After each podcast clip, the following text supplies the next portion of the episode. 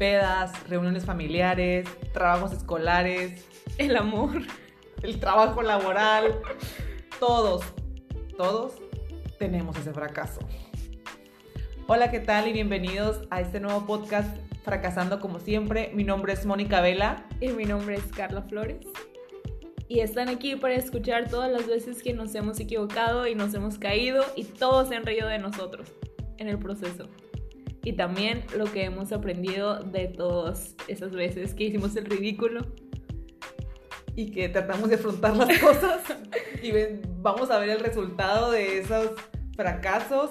Vamos a compartirles, vamos a decir, ¿saben qué? A mí me pasa, está bien, no hay pedo, lo acepto y voy a continuar Y venga, y voy a mejorar. escúchenos.